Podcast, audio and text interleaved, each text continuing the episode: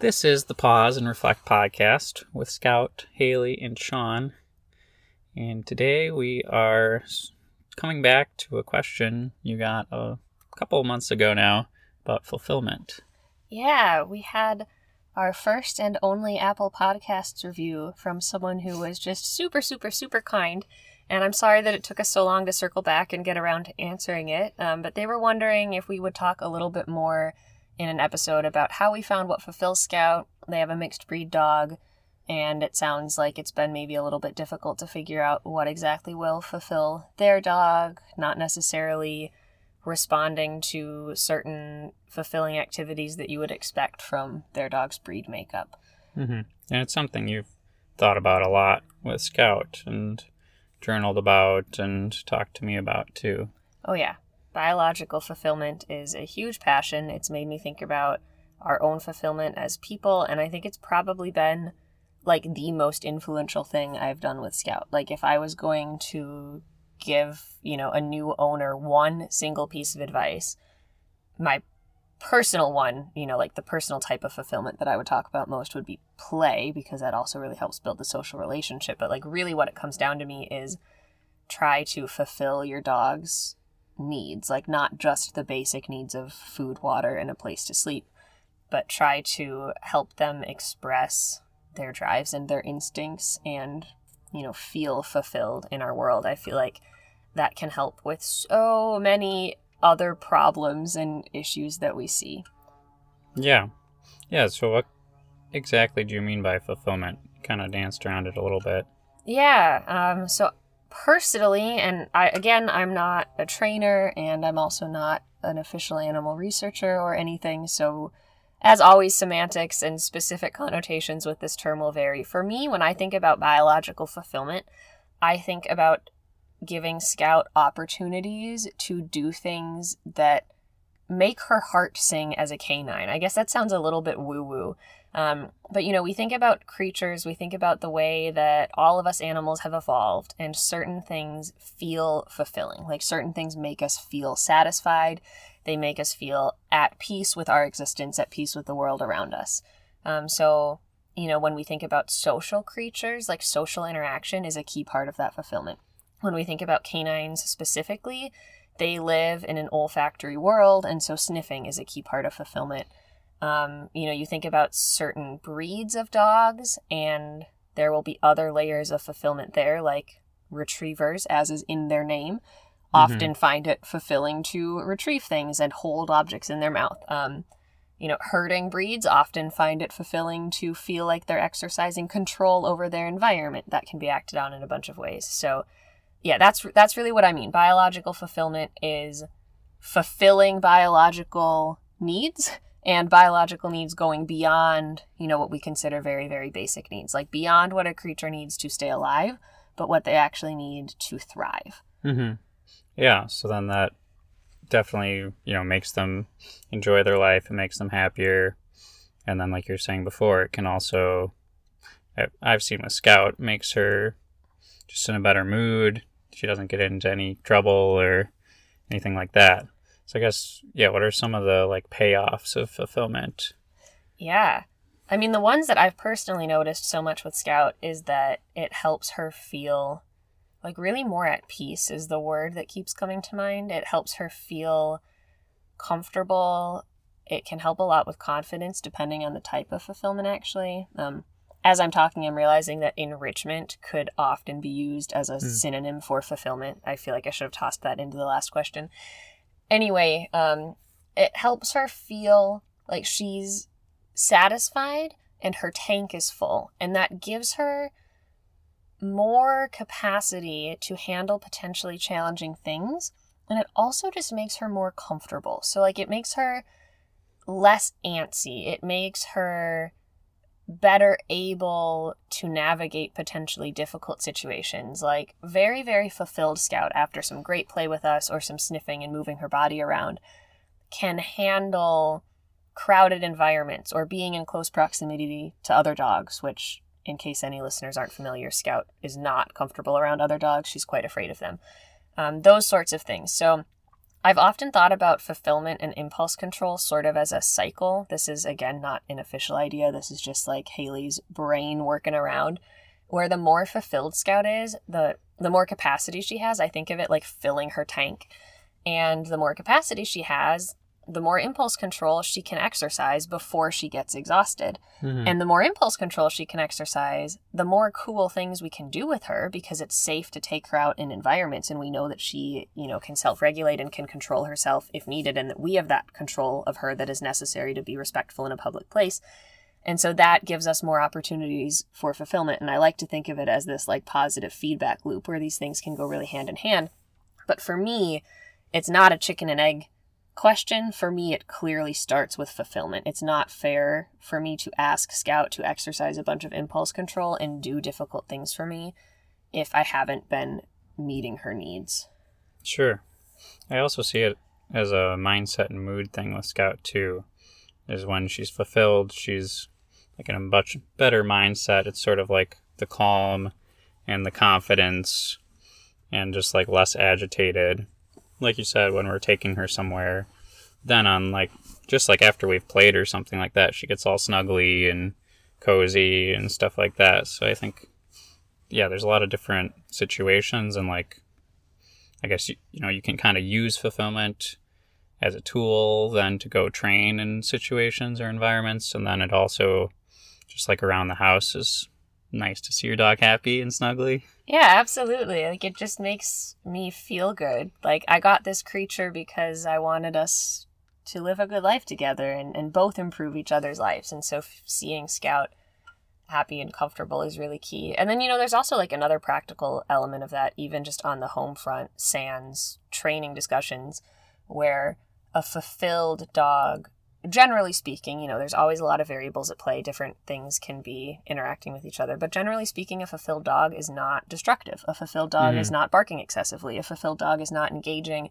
in a lot of these really classic problem behaviors that owners will talk about. I think that you know, the first line of defense for me as I've gotten to learn more and more about training, if someone's having an issue, um, you know, like that broad recommendation of like, think about your dog's fulfillment, that can alleviate a lot of things. For sure.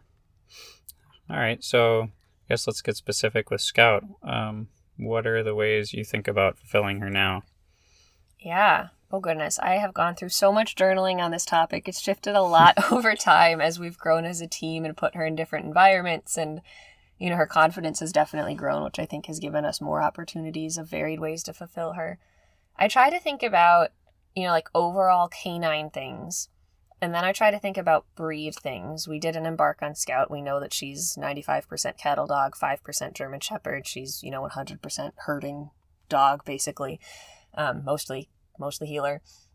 And then I try to think about, you know, like individual things like Scout as an individual, because as the wonderful question that kicked off this episode topic expressed, you know, it isn't always a one to one of dog is this breed, so this thing fulfills dog, um, Mhm. especially as time goes on. Like, there are really, really great breeders out there. I support ethical breeders. I think the breeding conversation is really nuanced and there are some breeders out there who are breeding dogs you know like with the the intent of the original breed as it was conceptualized and then there are also breeders out there who are mostly focusing on appearance or who are purposefully diluting certain traits or certain instincts and so i just think that you know breed can be a helpful starting place. Like i do think about scout as a herding dog very regularly. I think about things that should fulfill her as a cattle dog. We experiment with that.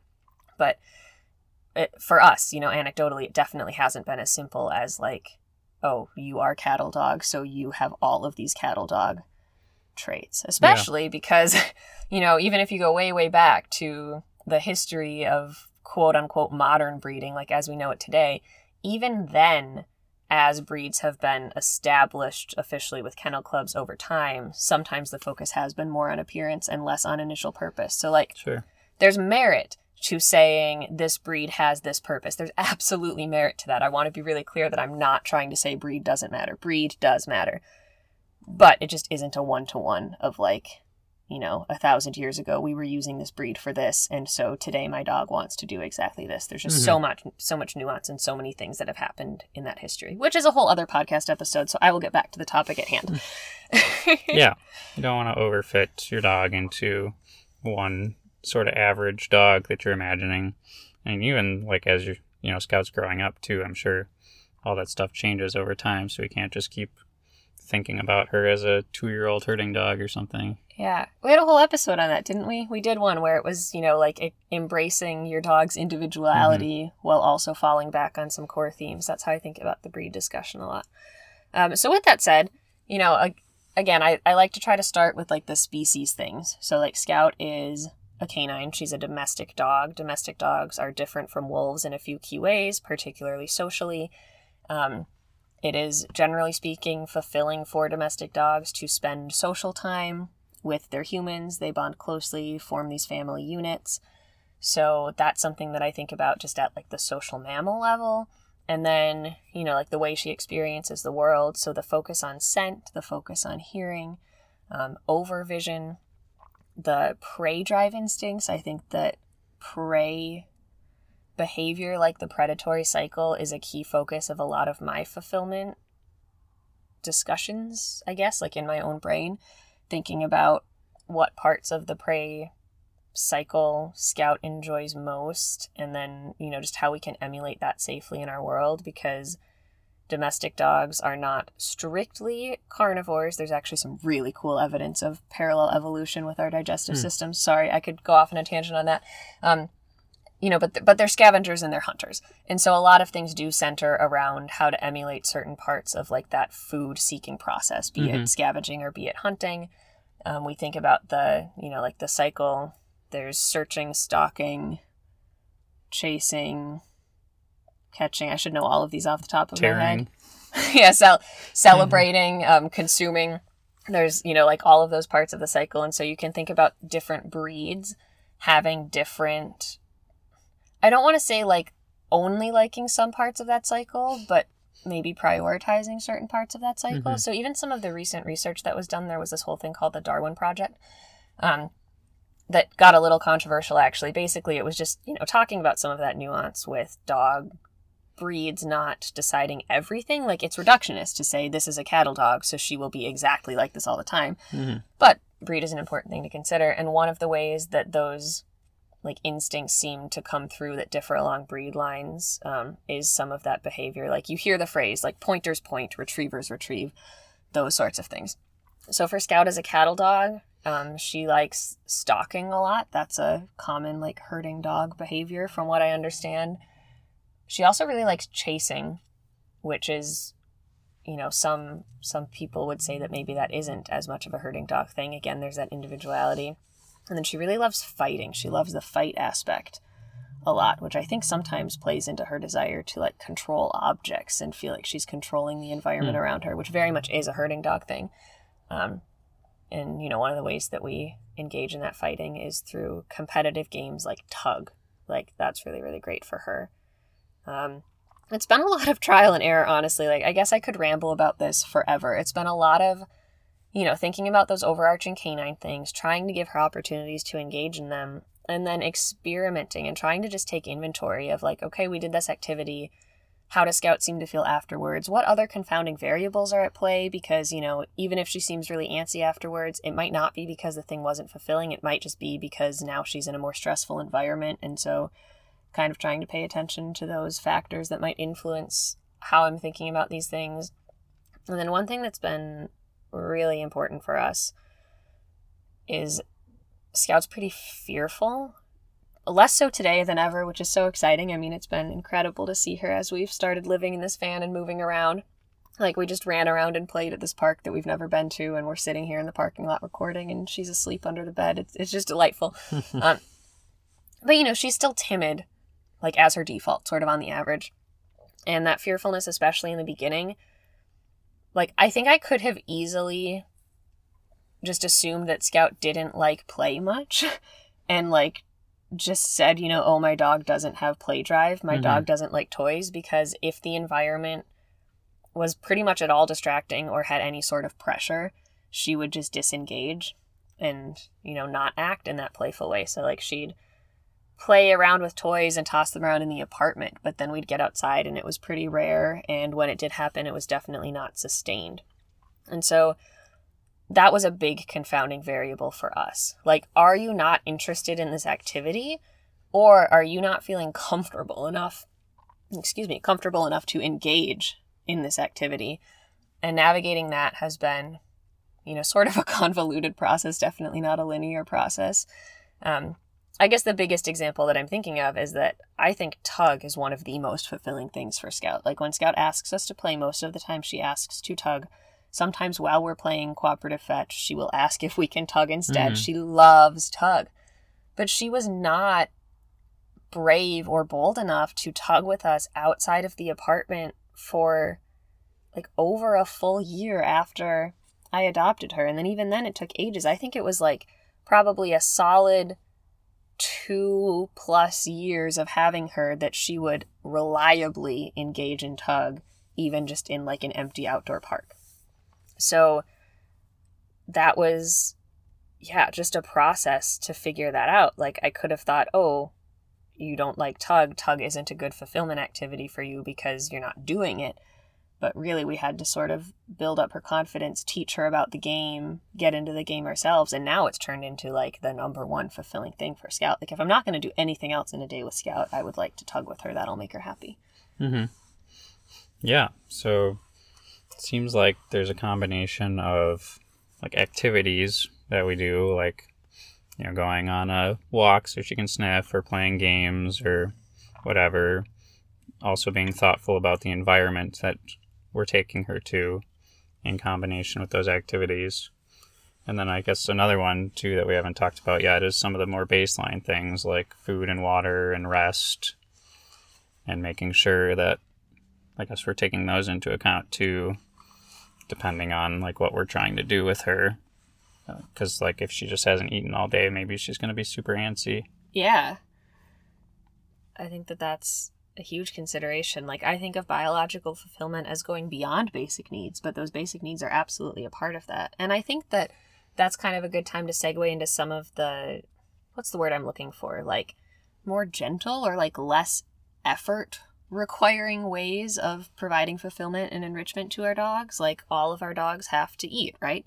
And so there are various ways that we can feed Scout her meals that can also provide her a little bit of some of those types of biological fulfillment. Like at the house, more often we would do food food searches where she's searching it out, you know, using her nose, getting to feel like she's sort of scavenging through the environment, or we can toss it in the grass for her to scavenge out. We can put it in little piles, you know, in a grassy area so that she feels like she's doing some of that foraging. Like here I am, sniff, sniff, sniff, coming upon a little bit of a jackpot, eating it, moving on. Um, things like that, I think, you know, you can definitely take it too far, to be clear. Like, I'm not necessarily a supporter of the idea that our dogs should be working really, really, really hard for all of their food all the time.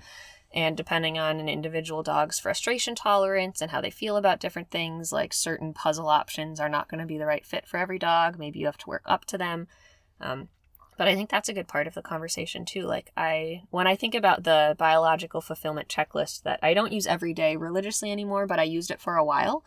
Um, where I was, you know, like trying to list these potentially fulfilling activities and just make sure that we were giving Scout a handful of them each day as a baseline. I would absolutely consider things like her snuffle mat or, you know, like scavenging for scattered Mhm. food to be part of that fulfillment. So how do we know when Scout's fulfilled? Do you think of it like are you looking at cues from her in a sort of feedback way? Are you thinking more about, you know, have I done X number of things with her today? How do you think about that? both. I think that it's most helpful to just look at her. I'm a really big believer in trying to let Scout tell me how Scout feels because mm. It's easy, especially for me, to get these sort of arbitrary ideas in my head of like, I did this, so this should happen. And we all know that that is just not exactly how the world works. Um, and she's not a robot and she's not a checklist item. And, you know, the best thing that I can do is look at her and listen to what she's telling me about how she's feeling and, and let her be the one, you know, letting me know if this is working for her or not. That said, I do also, you know, keep loose inventory nowadays of what I've done with her, and I use that as part of the context because if Scout is acting a little bit antsy or nervous or all of these things, that does not necessarily mean that we haven't done a good job fulfilling her, right? Like there are always other variables at play. And so taking inventory of what I've done with her and you know sort of thinking about it slightly like a checklist but then pairing that with okay how does she seem to be feeling? And then looking at the overall context like what environment are we in? Mm-hmm. are you overtired perhaps? Like there's all of these other things that can happen. Like a sniffari you know where we just have her on a flexi or a long line and she can sniff whatever she wants can be really fulfilling or if we're in a new environment that's freaking her out and there are like a bunch of loud noises and stuff that might really not be very fulfilling like she might spend most of it not feeling comfortable and not engaging in the Mhm. sniffing and the free movement and so that is a very wishy-washy it depends answer to your question but the, the answer is both Mm-hmm. Yeah, sometimes it's very clear how she's feeling, or like we'll get done playing for 15 minutes and you know, she gets really snuggly or goes and takes a nap right away or does stuff like that. That's like pretty clear that she's good for a while. But yeah, sometimes it's a bit harder to read, or you obviously don't want to like be over worried about it, but you also don't want to only be seeing like negative feedback from Yep. Scout where it's like, oh, she destroyed something or was trying to get into the trash and now I realize I haven't done anything with her. Yeah, definitely. It's you know, another thing where I think balance is important. Like it's important for me to be aware of what we've done with her.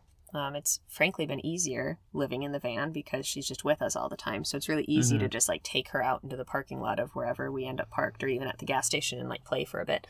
Yeah. Um, which again, something that wasn't possible before when she was a little bit more timid. So like all of these things layering on top of each other. I also think that like I love what you mentioned earlier about mood because sometimes I think that Scout can be quite fulfilled but like still have energy and I don't think that fulfilled is directly equated with like exhausted or Hmm. tired. I think there are different types of tired.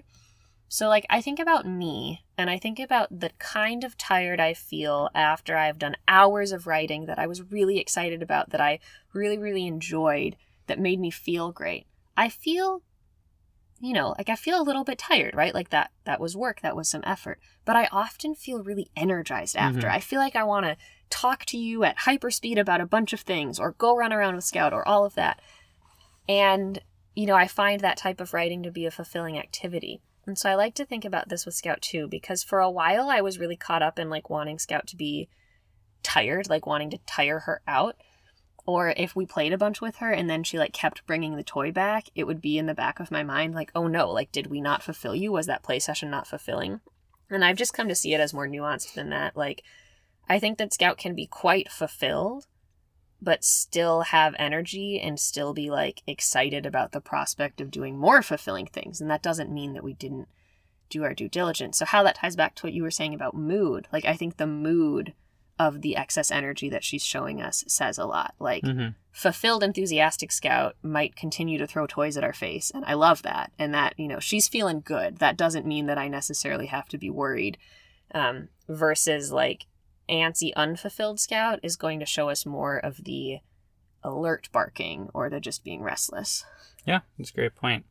I feel the same way where, like, even after a run or something, I might be fulfilled in sort of like a tired way where I want to just sit down for a while, or I might sort of get energized to do something different, like, you know, think about something or do something more intellectual.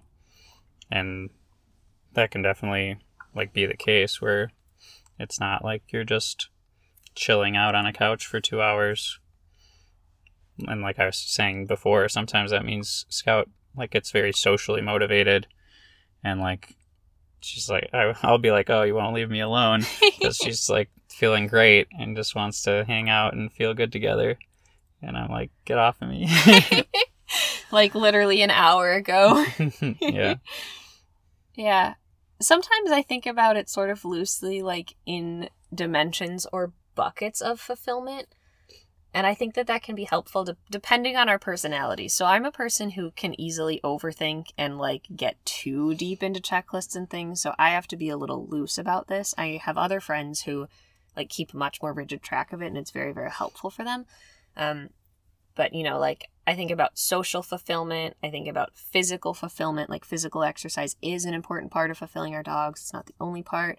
Think about the mental fulfillment, like scouts problem solving activities and that sort of confidence. I think about emotional fulfillment, like things that help her regulate her systems. And sometimes it is helpful, you know, like just to zoom out at a high level and try to make sure, okay, have we hit on multiple of these buckets and not just one? Because, like, you know, if we just ran Scout for miles every day, you could argue that physically she'd be fulfilled, like in the sense of her muscles would be growing stronger and her cardiovascular system would be improving and like from a strictly physical standpoint she might be fulfilled. But if that's all we were doing with her then like mentally Mm-hmm. she probably wouldn't be. And so that can be a helpful way to think of it. Because like it is fulfilling for scout to just snuggle with us. It, it genuinely is. She loves that. She loves just being near us.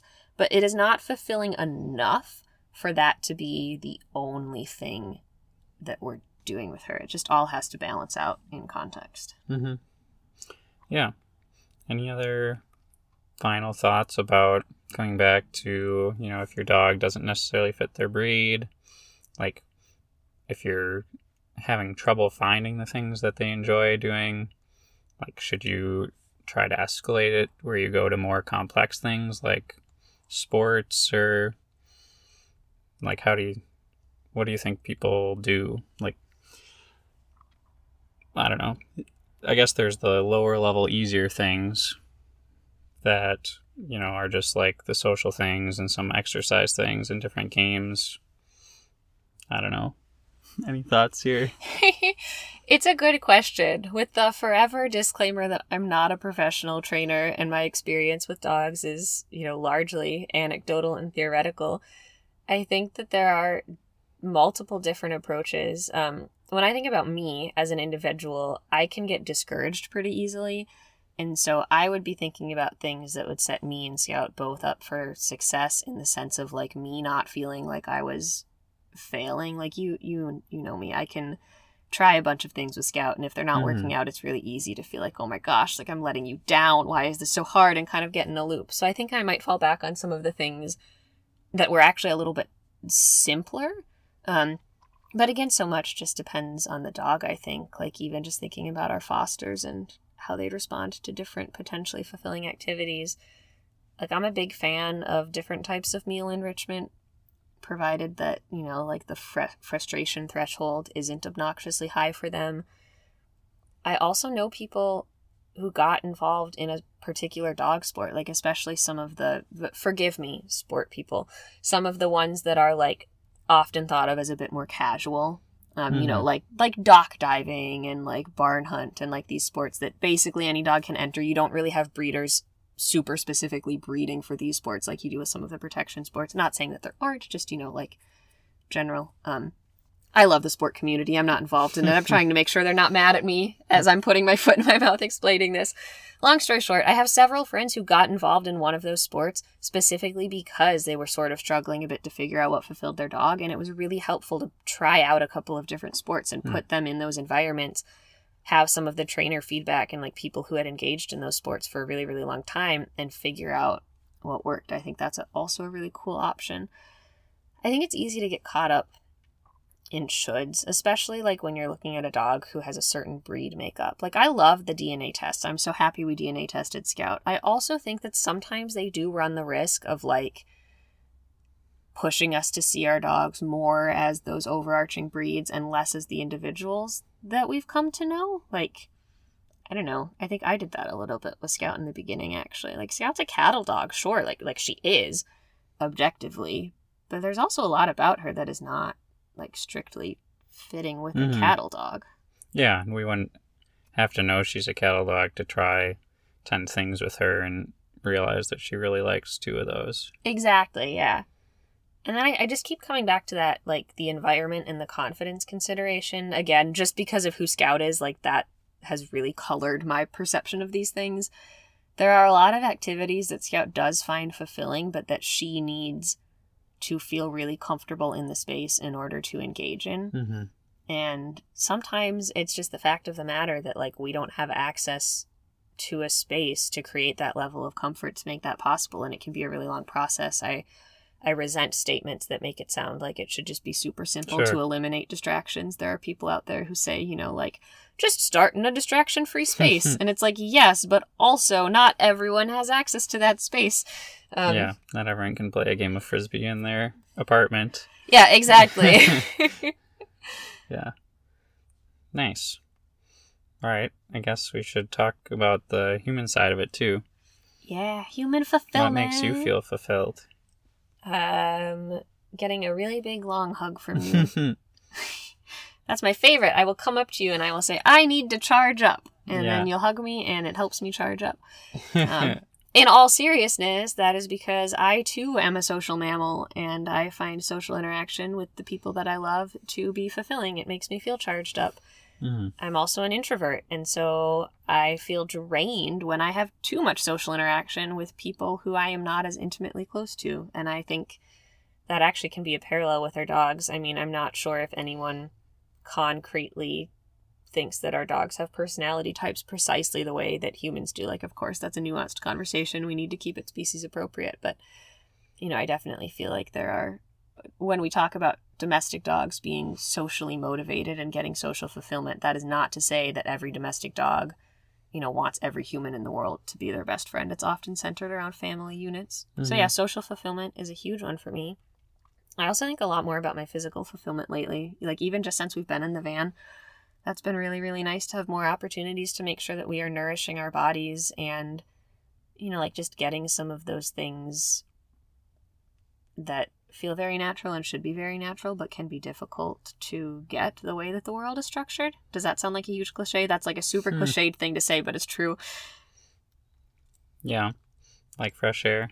Yeah, like fresh air, like morning light, sunlight. Um, you know, you can look at some of the actual things of what's happening there, like making sure you're getting enough vitamin D or how our retinas respond to sunlight in the morning. And then you can also just think of it at a larger scale of like, we are animals and being surrounded by nature is good for us. Like, that's something, you know, again, that we think about with our dogs. Most people understand at some sort of implicit level that, like, your dog is an animal and so being out in nature is good for them like that's why you take the dog on a nature walk that's why you Mhm. do all of those things like that's also quite good for us as primates Mm-hmm. Yeah. I definitely think there's like short term and long term things too that will help me feel fulfilled. There's more like the day to day stuff, like the physical activity and sunlight and eating good food and stuff like that. But then, like, more long term, having, you know, interesting things to work on and strong relationships with friends and loved ones and stuff like that that are sort of like I feel like that's more of like the long term deep feelings, I think.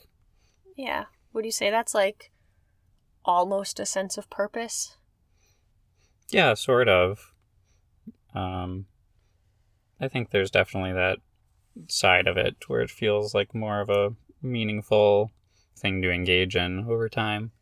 But I think it's also more of like a also just a sense of like happiness and yeah fulfillment in that sort of sense. Yeah, it's really interesting to think about. Like, I love just thinking at a high level and just acknowledging like this this feels good either in the moment or afterwards there's a whole conversation to be had about delayed gratification especially when it comes to some of the physical fulfillment of like taking care of our bodies and then it's also been really fun the more that i've learned about dogs and biologically fulfilling our canine companions it's been really fun to think about like the things that make us human animals and why certain things are fulfilling and why that makes sense in an evolutionary context or a biological context. And it's been really fun to sort of get to marry those together. You know, like Mhm.